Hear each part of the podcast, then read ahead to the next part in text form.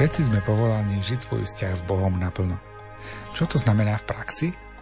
Pre kontemplatívne sestry, bosej karmelitánky, to znamená, že ich deň sa od rána do večera točí okolo modlitby, práce, ale aj pôstu a štúdia duchovnej literatúry. Apoštolát, ktorému sa majú venovať, je výlučne apoštolát modlitby a obety. Fyzicky neopúšťajú priestor kláštora a kláštornej záhrady – Žijú z pravidla celý čas len v jednej komunite a dokonca aj rozhovor majú povolený len dve hodiny počas dňa. V relácii Lupa vás pozývame navštíviť tichý a tak trochu tajúplný svet bosých karmelitánok v Košiciach. Reláciu dnes pripravujú majster zvuku Jaroslav Fabián, hudbu vyberá Diana Rauchová a moje meno je Martin Ďurčo. Na konci bude Bosé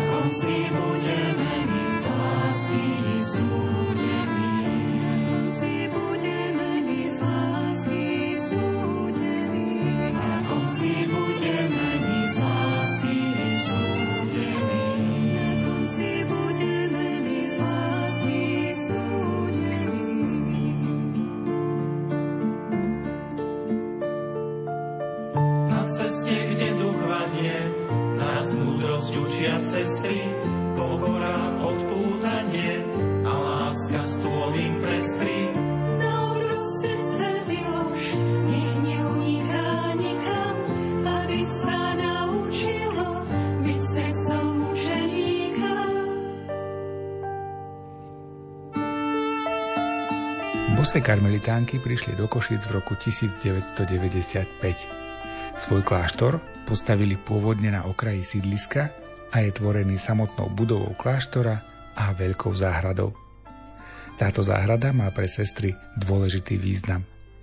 Ale o ňom si viac povieme o pár minút. Naším dnešným sprievodcom bude sestra Mária. Cez jej rozprávanie si povieme viac o živote v klauzúre a o tom, čomu sa sestry venujú. V prvom stupe budeme rozprávať o povolaní. Volám sa sestra Mária od milosrdnej lásky. Narodila som sa v Žiline, ale celé detstvo aj mladosť som prežila v Banskej Bystrici a ani sama neviem, ako tá Božia prozreteľnosť to zariadila, že som sa dostala sem do Košíc, do tohto kláštora. Tak bolo mnoho takých situácií, svedectiev ľudí, ktorých som stretávala, cez ktorých ma vlastne pán tak pozýval aj k bližšiemu vzťahu s ním, aj záujmu o Karmel a nakoniec aj k vstúpeniu do karmelitanského kláštora. A možno prvým takým medzníkom v mojom živote bola príprava na sviatosť birmovania, Dostala som sa do takého skvelého spoločenstva u nás vo farnosti svätého Michala Archaniela v Banskej Bystrici na Fončorde, kde sa nám venovali skvelí kňazi aj e, animátori.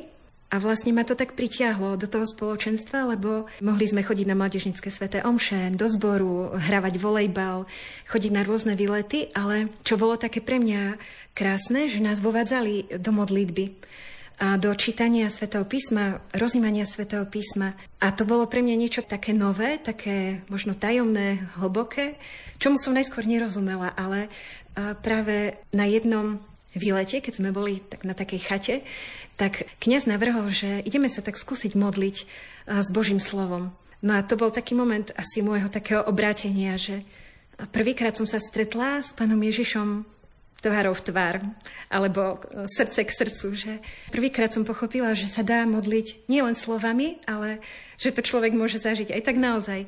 Prežiť srdcom, no a celý večer som s ním rozprávala. Ako, bol, bol to taký nadherný zážitok pre mňa a vlastne dodnes to mám tak, tak živo v pamäti.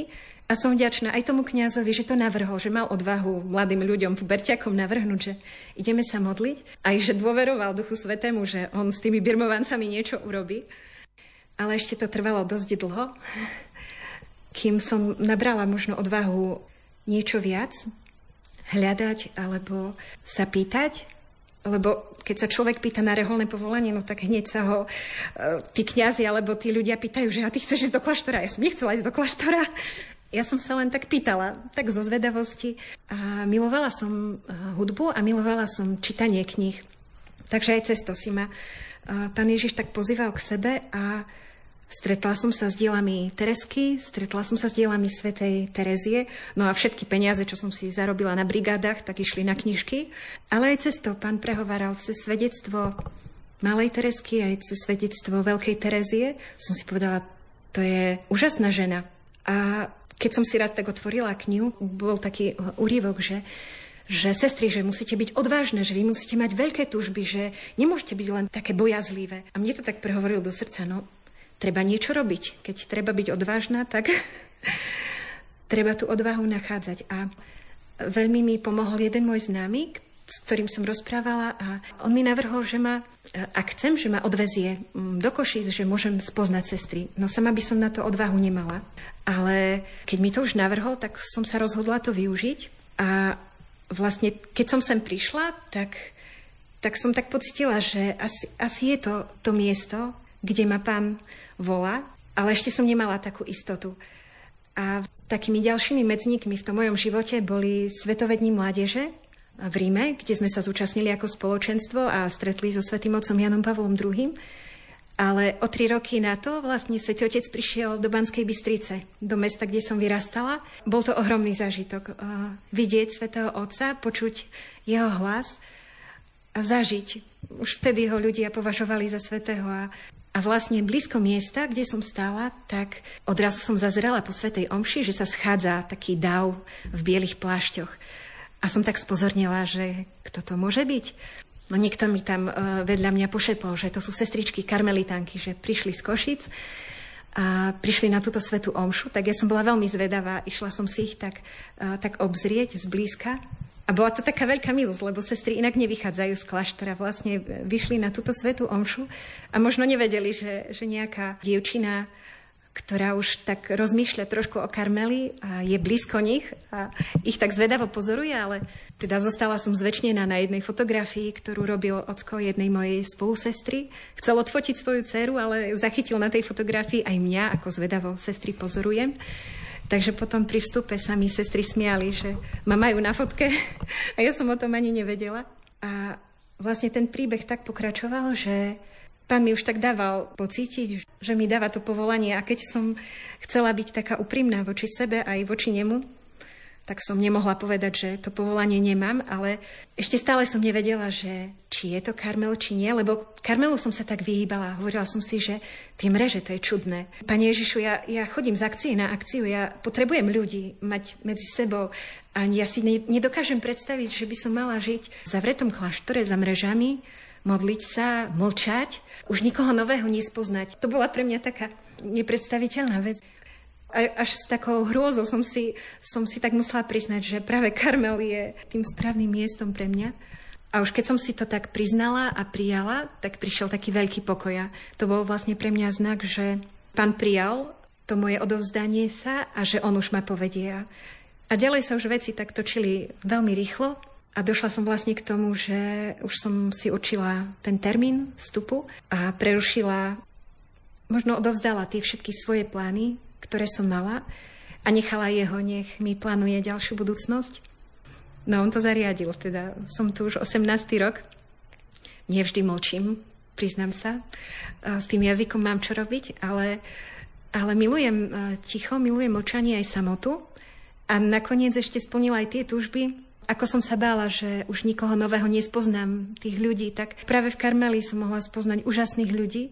Nie len moje sestry, mojich bratov, karmelitánov, ale aj mnohých nových ľudí, za ktorých priateľstvo som veľmi vďačná, ale tiež aj tie vzťahy, ktoré sa budovali už od mladosti, vidím, že nezanikli, že sa stále posilňujú.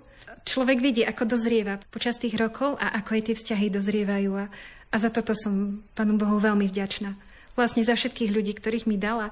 Je to také pekné, že, že sa teraz vlastne za tých všetkých ľudí, ktorých som stretla od mladosti, môžem modliť. Že to je také moje pozvanie od Neho, aj také povolanie, že ich tak sprevádzať modlitbou a, a byť vďačná za to, že sa stali mojimi priateľmi, že sa stali mojimi blízkymi. Tak za to som taká naozaj veľmi vďačná.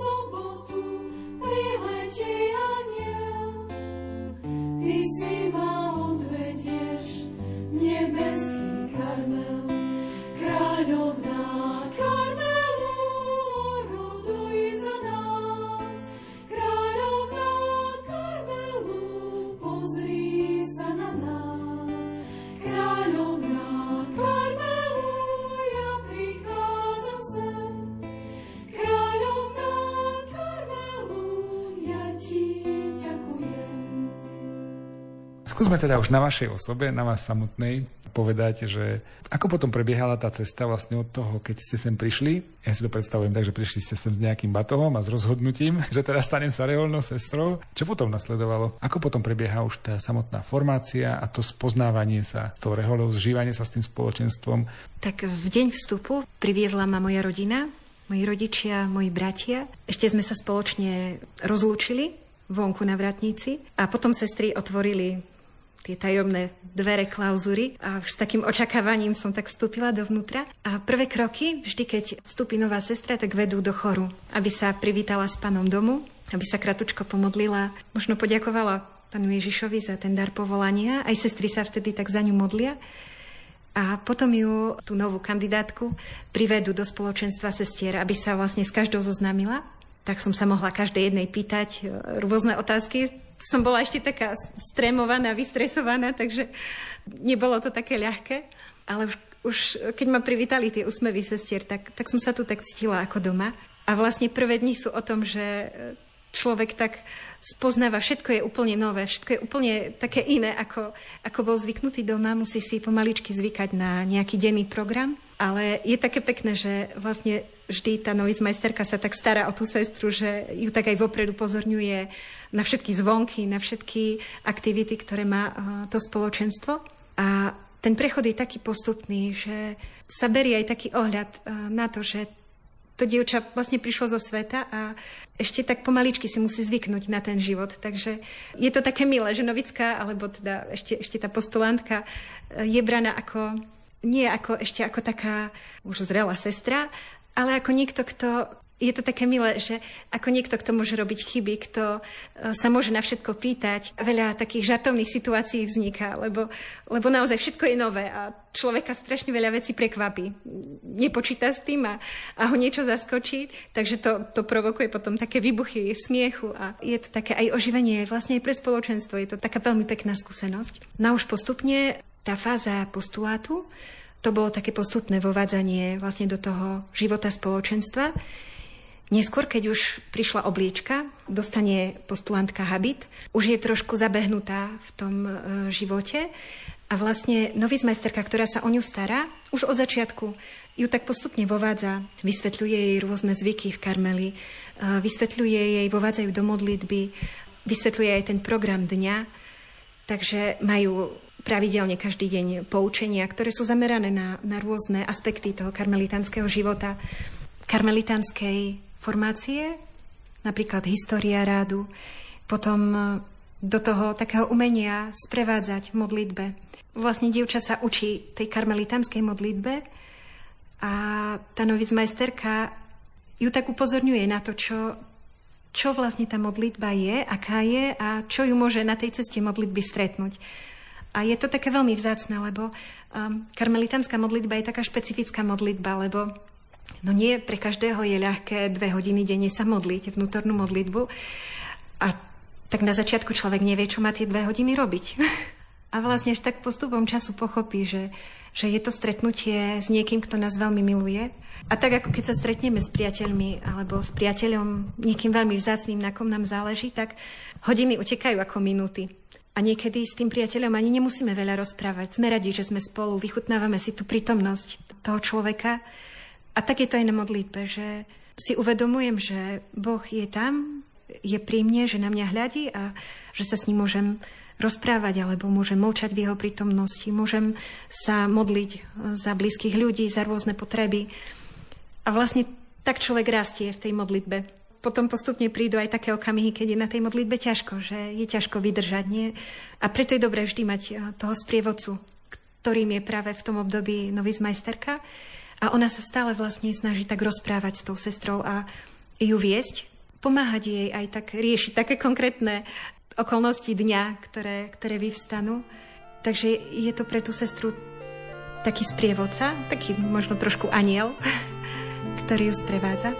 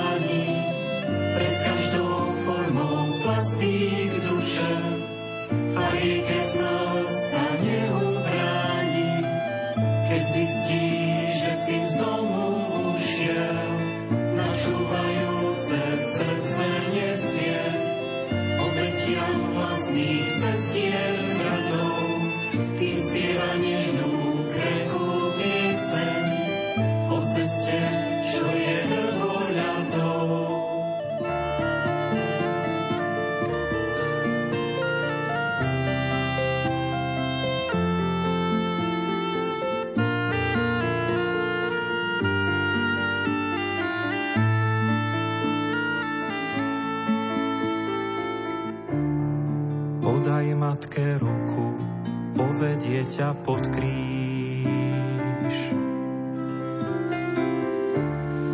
Na tajomné miesto pádu veľkých plánov. Ak súhlasíš, iba biankošek jej podpíš. So srdcom tušiacim veľkonočné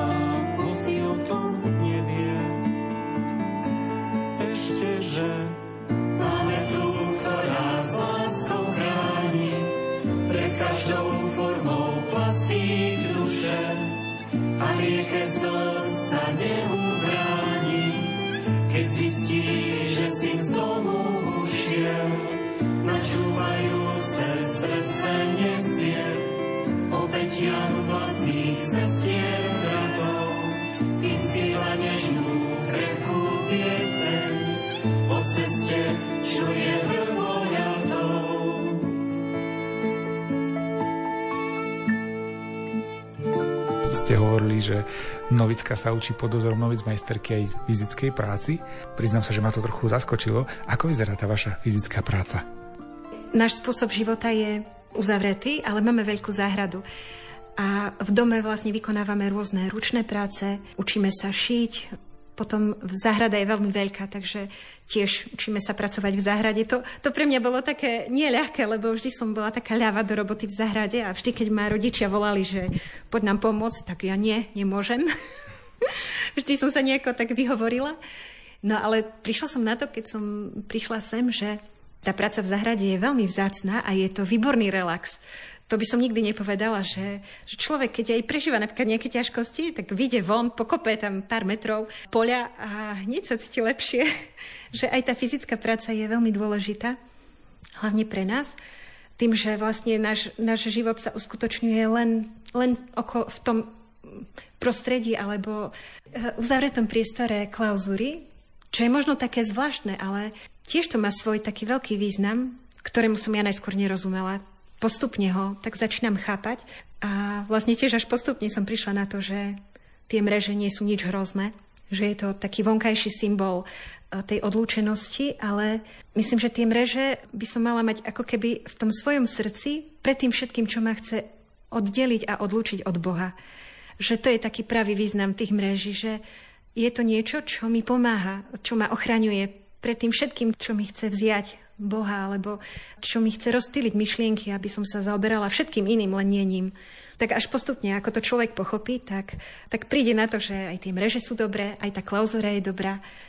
A niekedy si hovorím, že tá klauzúra tak pôsobí ako taká šošovka, že ona tak tú Božiu milosť v tom človeku tak sústreďuje, aby mala o mnoho väčší možno aj dosah. Preto je Tereska patronkou misií. Bola síce zavretá celý život v kláštore, ale jej modlitba mala takú veľkú silu, prijala tak tú Božiu milosť, že vlastne až dodnes žiari po celom svete. Takže tá novická žije v kláštore, žije v spoločenstve sestier, poznáva sestry, poznáva vlastne tie, s ktorými bude žiť celý život, až dospeje k tomu rozhodnutiu, že chce zložiť sľuby. A vyjadri svoju prozbu a vlastne je na spoločenstve sestier, ktoré ju tiež počas toho času spoznávajú, či ju príjmu medzi seba, či ju príjmu do tej svojej rodiny. A ak ju príjmu, tak prichádzajú najskôr prvé sľuby, ktoré sa obnovujú každý rok. To má nejaké časové ograničenie, že kedy môžete požiadať, alebo je to naozaj na tom pocite, že teraz sa tu cítim fajn a som si... Nie, má to, má to časové ohraničenie, ale je to ešte trošku iné, ako som to prežívala ja, lebo sú teraz nové predpisy, ktoré ešte ja tak dokonca neovládam, ale ten čas formácie sa teraz trošku predložil, takže je dokonca ohraničený až do 12 rokov formácie, čiže až, môže to byť myslím, že od 9 do 12 rokov kedy sa už sestra definitívne rozhodne zložiť väčšie sľuby. A ak ju teda komunita príjme medzi seba, tak sa stáva už členkou kapituly, členkou takou plnohodnotnou členkou spoločenstva. No a už potom dostane čierny závoj. a ďalej pokračuje už na tej ceste, už, už ako karmelitánka na celý život tými väčšnými sľubmi alebo tým záväzkom, tam sa niečo mení, také podstatné vo vašom živote, alebo pokračujete jednoducho v tom dennom rytme, v tých prácach, v tej modlitbe, vo všetkom. Mení sa to nejako zásadne, alebo je to skôr takéto duchovné vyznačenie? Je to asi aj to duchovné vyznačenie, ale už Taká zásadná zmena bola v tom, že keď je dievča ešte v tej počiatočnej formácii, hoci sme v jednom kláštore, tak je trošku oddelená od spoločenstva. Noviciat má niektoré svoje vlastné stretnutia, napríklad aj tie poučenia. Má iba noviciat, nemá celá kapitula. Novická sa ešte nezúčastňuje zhromaždení kapitul celého kláštora. Je v nejakom takom mm, miernom oddelení majú samostatné rekreácie. Napríklad tie dve hodiny, ktoré sa denne stretávame ako komunita sestier, tak noviciat sa, stri- sa stretáva osobitne s majsterkou a vlastne rok pred zložením väčšných sľubov je to taká, taká malá slavnosť. Tá juniorka už teraz, teda e, sestra, ktorá má už dočasné sľuby, prechádza do, volá sa to prechádza do zhromaždenia. Vlastne už začína chodiť na spoločné rekreácie s celým spoločenstvom, už dostáva nejaké povinnosti v dome, napríklad nejaký, jej zverený nejaký úrad, nejaká práca, už taká zodpovednejšia, lebo vlastne dovtedy sa venovala hlavne tej formácii a poznávaniu Karmelu. A teraz už, už je akoby takou skoro plnohodnotnou členkou ale ešte nezložila tie väčšie sľuby. No a po tých väčšných sľuboch už, už dostane naozaj prácu, ktorá je jej pridelená a už, je, už vlastne patrí do toho spoločenstva tak naplno. Otče, ktorý strážiš nebo múdrosťou a odpustením, láskou si na čerstvým chlebom zasieť náš hlad. Tvojim menom označený, píšeme na vlaky steny. Deťmi kráľa sa na zemi túžime stať.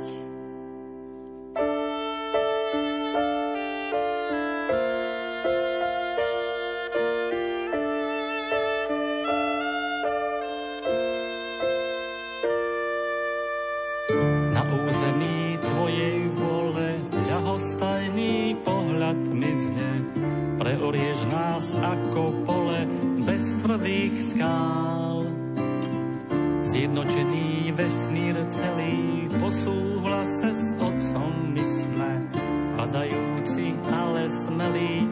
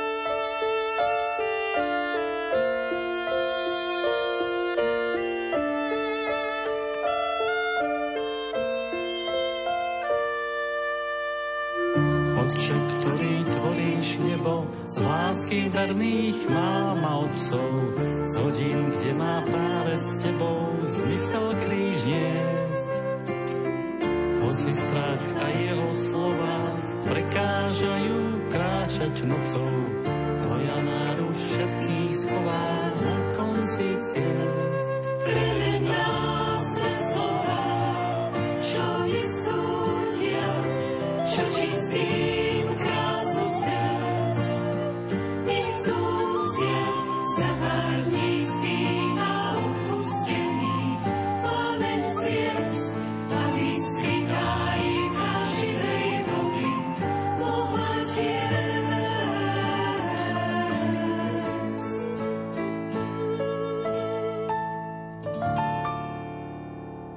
Povedzme, koľko vás tu žije v Košickom kláštore? Koľko vás tu je aktuálne, sestier? A, a máte aj novicky, mladé kandidátky?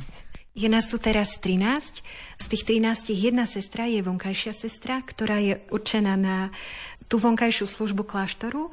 Ona nie je klauzúrnou sestrou, ale môže vychádzať z klauzúry a vlastne komunikuje s ľuďmi, ktorí prichádzajú napríklad prosiť o modlitby a tiež s kňazmi. A nás je teda 12 klauzúrnych sestier. Teraz nemáme nikoho vo formácii, ale neprestávame sa modliť, lebo ako na svojom živote som to mohla tak, tak spoznať, že to povolanie je veľkým tajomstvom, takže pán si povoláva, koho chce, kedy chce a je to jeho čas. On si vyberá. Prešli sme už tým povolaním, prešli sme už tou formáciou. Aká je tá bežná rutina života sestry, ktorá už teda je plnohodnotná členka, ste súčasťou tejto komunity. Hovoríte, že ste tu už 18. rok, teda predpokladám, že už dokonale poznáte každú jednu sestru, každé jedno miesto v tomto kláštore, všetko. Ako vyzerá ten váš taký normálny deň? Ako prežívate to svoje zasvetenie? Tak so sestrami sa stretávame 7 krát denne na modlitbe breviára v chore, potom dvakrát denne na hodinu na vnútornú modlitbu v chore, tiež je to spoločná modlitba, takže sa tam stretáva celá komunita sestier a tiež dvakrát denne sa stretávame ako komunita na spoločných rekreáciách. To je čas, kedy sa môžeme porozprávať, vykonávame pritom nejaké ručné práce, ale sme vtedy oslobodené od mlčania. Vlastne Počas celého dňa sa snažíme tak dodržiavať tú atmosféru ticha, mlčania, modlitby, ale počas týchto dvoch hodín sa môžeme smiať, môžeme sa porozprávať, čo sme zažili. Väčšinou mnoho spomíname na, na začiatky tohto kláštora. Sestry sa delia so svojimi zážitkami. Niekedy rozprávame o tom, ak sme mali návštevu, kto bol, trošku o rodine.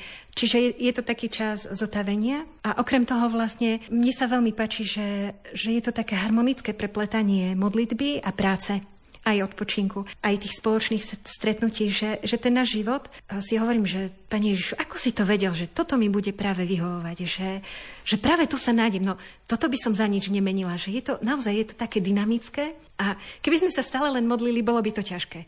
Lebo človek sa nevydrží dlho modliť, nepotrebuje aj, aj vypnúť, potrebuje pracovať, či už fyzicky alebo e, študovať, potrebuje rozvíjať ten svoj svet vnútorný. A za tie spoločné stretnutia, oni dodajú tiež takú energiu, že aj sa navzájom spoznávame, ale aj sa navzájom pozbudzujeme, delíme sa o viere. A je to také, také, také pekné pozbudenie. Vlastne náš život začína ráno o 5. budičkom a končí zhruba okolo pol desiatej večer, poslednou modlitbou breviára modlíme sa posvetné čítanie o 9. Takže o tej pol desiatej, desiatej sa to spoločenstvo tak už vytiší a potom znova ráno o 5. nastupujeme do služby. Prečo je pre vás také dôležité mlčanie, samota, ticho a rozprávať sa len dve hodiny z dňa, akože s inými ľuďmi? Akože no, neviem si to ani predstaviť. Aký je význam toho celého?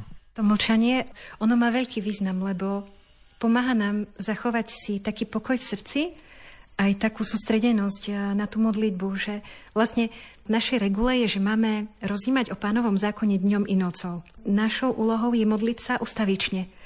My sa modlíme aj počas toho, keď sme spolu. Keď sme spolu sestry na rekreácii, keď sa rozprávame. A je to len zase taká trošku iná forma. Vlastne v srdci sme stále s pánom, lebo on je tam medzi nami. Ale myslím, že to mlčanie počas dňa, aj tá atmosféra ticha, o ktorú sa snažíme, ono tak pomáha človeku tak sa viac sústrediť na Božiu prítomnosť, na jeho lásku, na jeho také drobné prejavy, napríklad na, na jeho vnúknutia, lebo častokrát práve pri práci pán vnúka človeku možno viac myšlienok ako, ako pri modlitbe. Modlitba je často taká vyprahnutá, taká, neviem ako to vyjadriť, ale nie je, nie je vždy ľahké sa modliť tie dve hodiny denne, alebo zotrvávať v tej Božej prítomnosti. Ale často aj mnohí svety, myslím, že naši karmelitánsky mali práve také vnúknutia alebo také poznanie Boha práve pri práci. Jednoducho im to prišlo pri práci nejaká myšlienka, ktorá ich oslovila a možno z nej žili aj mesiac, aj dva. Takže preto asi, asi tá atmosféra močania a tichá dôležitá. A ešte no, budeme súdení z každého slova, ktoré povieme. Takže si na to tiež dávame pozor, že aby tie slova boli naozaj potrebné, aby budovali spoločenstvo a cez deň sa snažíme tak rozlišovať, čo hovoriť. Predsa napríklad trapisti nerozprávajú skoro vôbec používajú posunkovú reč, že u nás je to trošku inak, lebo teda tá rekreácia je taká živelná často, ale vlastne ešte aj to mlčanie nám veľmi pomáha prežiť tú rekreáciu naplno, lebo ak žijeme v, naozaj v tom mlčaní cez deň, tak tie dve hodiny rekreácie sa človek dokáže tak v plnosti dať tým druhým. Jedno s druhým súvisí. Mlčanie súvisí so slovami, takže sa to tak navzájom ovplyvňuje.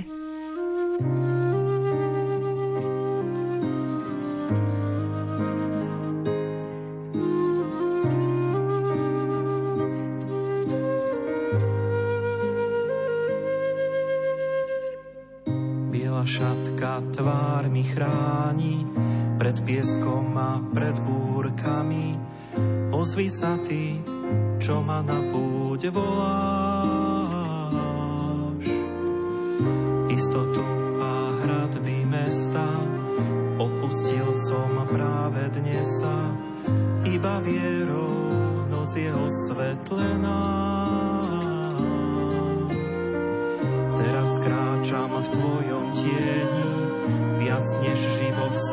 Cením. Nový domov podľa teba hľadám.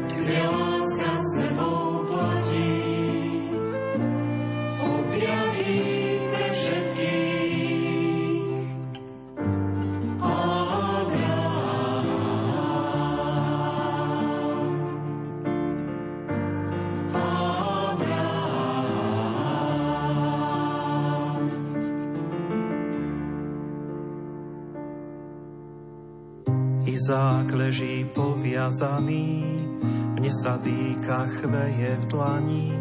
Som ochotný, ale na čo čakám? Nech sa deje Božia vôľa, práve vtedy sám Boh zvolá.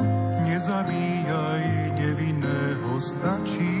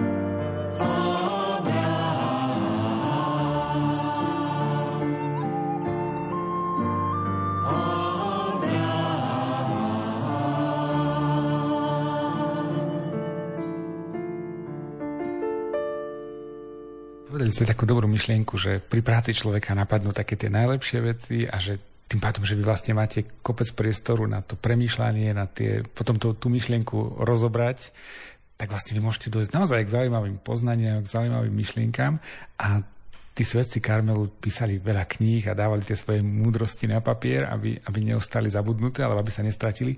Robíte to aj vy? Máte aj tu v súčasnosti nejakých ľudí? Alebo vy sama, neviem. Myslím, že uh, teda medzi nami neviem, medzi sestrami, ale poznám e, sestry napríklad z Poľska, sestry, ktoré už sú nebohé, ktoré mali veľký dar písať. Napríklad sestra Imakulata Adamská, jedna spisovateľka, karmelitánka, ktorá Vyštudovala klasickú filológiu, prekladala diela svätej Terezie Benedikty od kríža, Edity Stein, ale písala napísala mnoho kníh o svätej Terezii, o svetom Jánovi, o svätej Edite Stein. Bola naozaj hlbokou osobou, ktorá viedla veľmi mnoho ľudí, duchovne viedla stovky ľudí, ktorí písali do Karmelu, ktorí ju v Karmeli navštevovali, ale myslím, že tam pán spája tie prirodzené danosti, ktoré on sám do tej osoby vložil, aj s takou možno zvláštnou milosťou viesť ľudí s už s tou milosťou takou, ktorú on tak špeciálne dáva. Boli medzi našimi aj svetými, aj napríklad svetými 20. storočia, boli svety aj svete, ktoré mali taký dar písať. Takisto ako Sveta Terezia od Ježiša napríklad e, tiež žila v dobe, kedy ešte knih tlač len začínala, ale oni už doma mali kopu knih, lebo jej otec bol vášnivý čitateľ knih, takže ich kupoval. Takže ona ako žena v tej dobe vedela písať, čítať, vyznala sa v teologických otázkach, diskutovala s teológmi, takže bola naozaj ženou na úrovni. Ale myslím, že aj väčšina karmelitánok a karmelitánov vedie taký jednoduchší život, taká jednoduchá svetosť jednoducho prežívaného života. E, poviem taký príklad, ešte nie je teda kanonizovaný svety, ale mňa veľmi oslovil, je to môj rovesník, spomeniem ho tu, urobím mu takú reklamu. V roku 2006 e, zomrel v Taliansku mladučký karmelitán Žantieri Ebogo. Je to kamerunčan, Afričan, teda môj rovesník, spolubrat z Karmelu, ktorý zomrel ako 24-ročný. Dostal rakovinu, museli mu amputovať nohu a on e, to svoje utrpenie obetoval za povolania pre církev, aj za povolanie pre Karmel. A predstavení mu vlastne chceli mu pomôcť vyliečiť sa, tak ho previezli do Talianska, aby sa tam mohol liečiť. Ale v Taliansku žil už len veľmi krátko, lebo vlastne bol, jeho choroba bola v terminálnom štádiu a zomrel v Taliansku sám, bez rodiny. Mamka ho mohla prísť navštíviť len na dva týždne, ale vydal také nádherné svedectvo. Bol to jednoduchý chlapec, on vlastne sľuby zložil na smrteľnej posteli. Už ako postulant ochorel, takže vlastne ani tú formáciu takú klasickú neprešiel, lebo vlastne celý čas bojoval len so svojou chorobou, ale vydal také nádherné svedectvo svojho života, že za ním chodili lekári, personál nemocnice, rodiny príslušníci tých lekárov, dozvedeli sa o ňom v meste, chodili ľudia, chodili sa za ním jednoducho povzbudiť a pre mňa je to také nadherné svedectvo, že vlastne práve nedávno sme sa dozvedeli, že jeho proces je už v Ríme. Že keď si predstavím, že ja žijem medzi svetými, A možno moje sestry sú sveté, ja o tom ani neviem, nevidím to, ešte tak ne, nedokážem to rozpoznať. A možno moji bratia a sestry v Karmeli na svete, teraz tí svety od vedľajších dverí, že je to také nádherné uvedomenie si a myslím, že toto tak oslavuje najviac ľudí, tá jednoducho žitá svetosť. Lebo teologické knihy nemá každý na to, aby ich čítal, ale takéto svedectvo, vlastne si hovorím, ten chlapec nič neurobil. On jednoducho sa tak o ňom hovorí, on chcel byť Ježišom, túžil byť Ježišom, veľmi chcel byť kňazom a vlastne v svojom živote stretával same prekažky. Nič sa mu nedarilo, dokonca ani nezmaturoval. A bol z toho taký, taký zdrvený, ale tak sa delil s tou radosťou a vierou, že každý, kto k nemu prišiel, a on už bol zomierajúci, odchádzal pozbudený. Takže urobila som mu teraz trošku reklamu. Je to dobrý priateľ keď vás tu vidím, aj keď som videl sestru Rafaelu, ktorá ma pušťala dnu, to je, ona je tá vonkajšia sestra, tak som s vás tiež taký pozbudený, lebo prídete také nadšené ženy s takými darmi, že vy ste spomínali, že ste sa venovali hudbe, myslím, že Rafaela tiež také niečo hovorila a ďalšie sestry majú iné dary.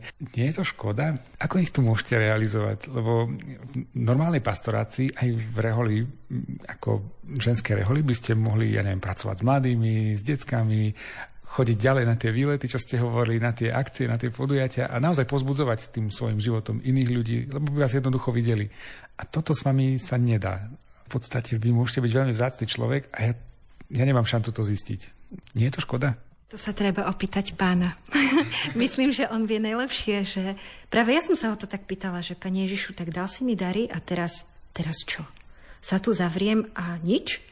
A ako som spomenula, že on vlastne prečil tie moje očakávania, že tie dary využíva, ale iným spôsobom. Sestry napríklad nadherne vyšívajú, nadherne maľujú, teda majú aj dar, ako ste spomenuli, majú aj hudobné talenty, pekne spievajú. A pán si to tak tiež nejako použil, že Jednak sprevádzame liturgiu, každodennú liturgiu Svetej Omše, keď ľudia sem prichádzajú ku nám na Svetu Omšu, tak môžu nás zažiť takým nie bezprostredným spôsobom, ale vlastne spolu vytvárame to spoločenstvo pri Svetej Omši, tak myslím, že aj toto je taký vzácný dar. A myslím, že jeden z takých najvzácnejších darov je ten dar modlitby. A s tým ľudia veľmi počítajú, lebo často k nám volajú, prichádzajú sami poprosiť o modlitby a je pre nás takým veľkým pozbudením, keď sa dozvieme, že tie naše modlitby, a teda aj ich modlitby a ich veľká viera boli vypočuté, a pán Boh robí aj zázraky, tak myslím, že toto je tiež dar, ktorý ešte možno predčí tie ostatné také prirodzené dary, lebo je to dar jeho.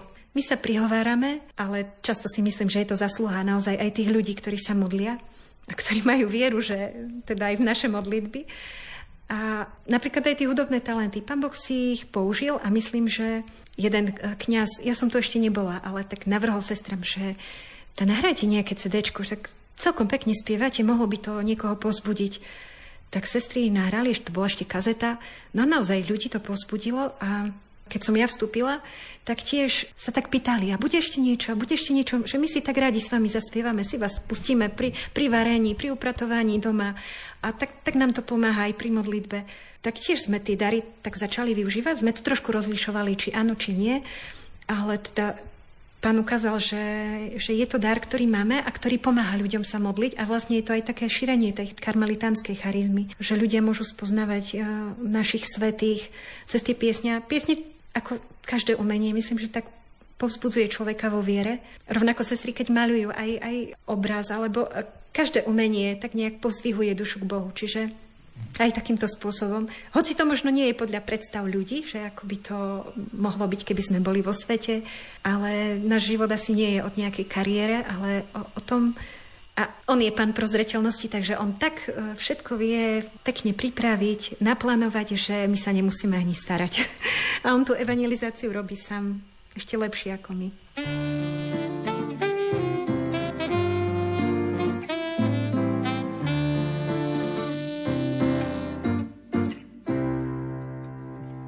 Strácam strach na cestách, čo tmou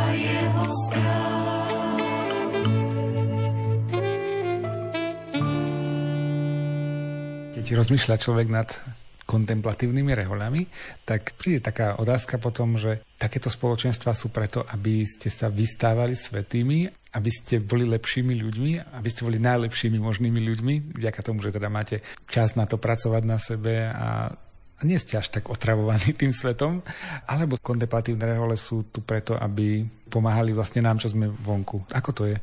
Myslím, že v cirkvi funguje tá výmena darov. Každý z nás dostal dar, aby sa s ním delil, aby mohla rásť eh, aj jeho viera, tým, že sa aj s ňou delí, aj s tými darmi, aj viera tých druhých, ktorí primajú tiež dar a tiež sa ďalej delia s tými darmi, ktoré dostali. Takže určite tu nie sme my preto, aby sme sa stavali nejakými najdokonalejšími, lebo pán si povoláva, paradoxne si myslím, že tých najslabších, lebo možno my by sme neobstali vo svete. Tak možno si nás tu tak ukryl, eh, tak špeciálne nás chráni, lebo vie, že sme takí slabí, že by sme si možno, možno, to vie len on, neporadili. Ale mne sa páči tá výmena darov medzi nami, aj medzi tými ľuďmi vonku, že my sa za nich modlíme, ale aj oni za nás modlia. Takže to nie je o tom, že len my sa modlíme a myslím, že každý človek by mal dať priestor Bohu a svetosť je to, že Boh nás má priestor, že Boh nás môže konať svoje diela, že my sa stávame ním. A on, sa, on sa nám dáva a určite to nie je o nejakej dokonalosti.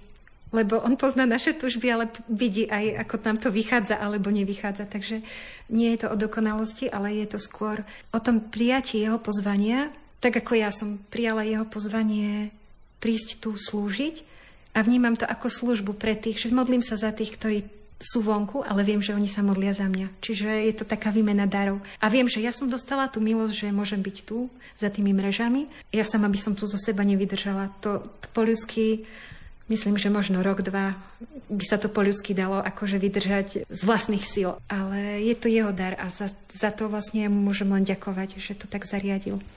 Čo by povedala kontemplatívna sestra nám, ktorí sme vonku? Máte nejaký odkaz pre nás, že toto je dôležité, ľudia, na toto sa pozrite, na toto sa zaverajte. Existuje také niečo? Rozmýšľali ste nad tým, že čo by ste možno povedali tým ľuďom, ktorí sú vonku, riešia politiku, riešia peniaze, áno, to je veľká téma. Ja by som možno odkázala takú e, myšlienku zo Svetého písma, ktorá ma naposledy veľmi oslovila. Sme sa raz modlili neviem, či to boli rané chvály či vešpery, ale mi tak prišla myšlienka, aby sme našli múdrosť srdca. Že, Pane, nauč nás nájsť mudrosť srdca, lebo vtedy sa staneme tvojimi priateľmi, vtedy budeme priateľmi medzi sebou a vlastne vtedy naplníme to, kvôli čomu sme tu. A tak, ako som hovorila, že najkrajšia múdrosť je milovať Boha, tá myšlienka mi tak zostala v srdci, tak toto je pre mňa také pokračovanie tej myšlienky, že nájsť múdrosť srdca. A vtedy budeme žiť tak aby sme boli jeho priateľmi. To želám všetkým. Nie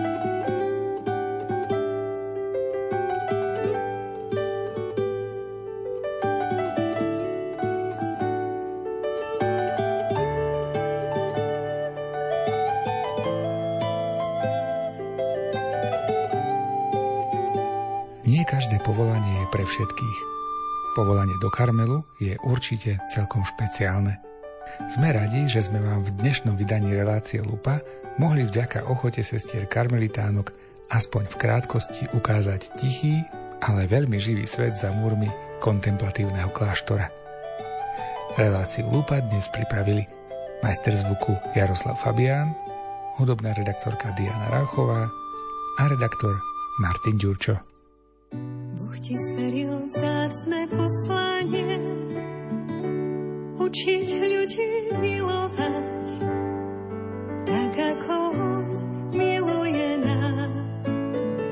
Láska tvorí veci prekrásne, povedá si Bohu a teda je, pre lásku je čas.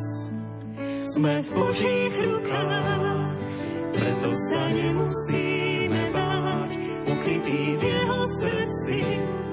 Chceme sa z lásky darovať. Tvoje slova dali nám svetlo na cestu v tmách. Vravel si odvahu, miluj a nemaj strach, otvor srdce Kristovi,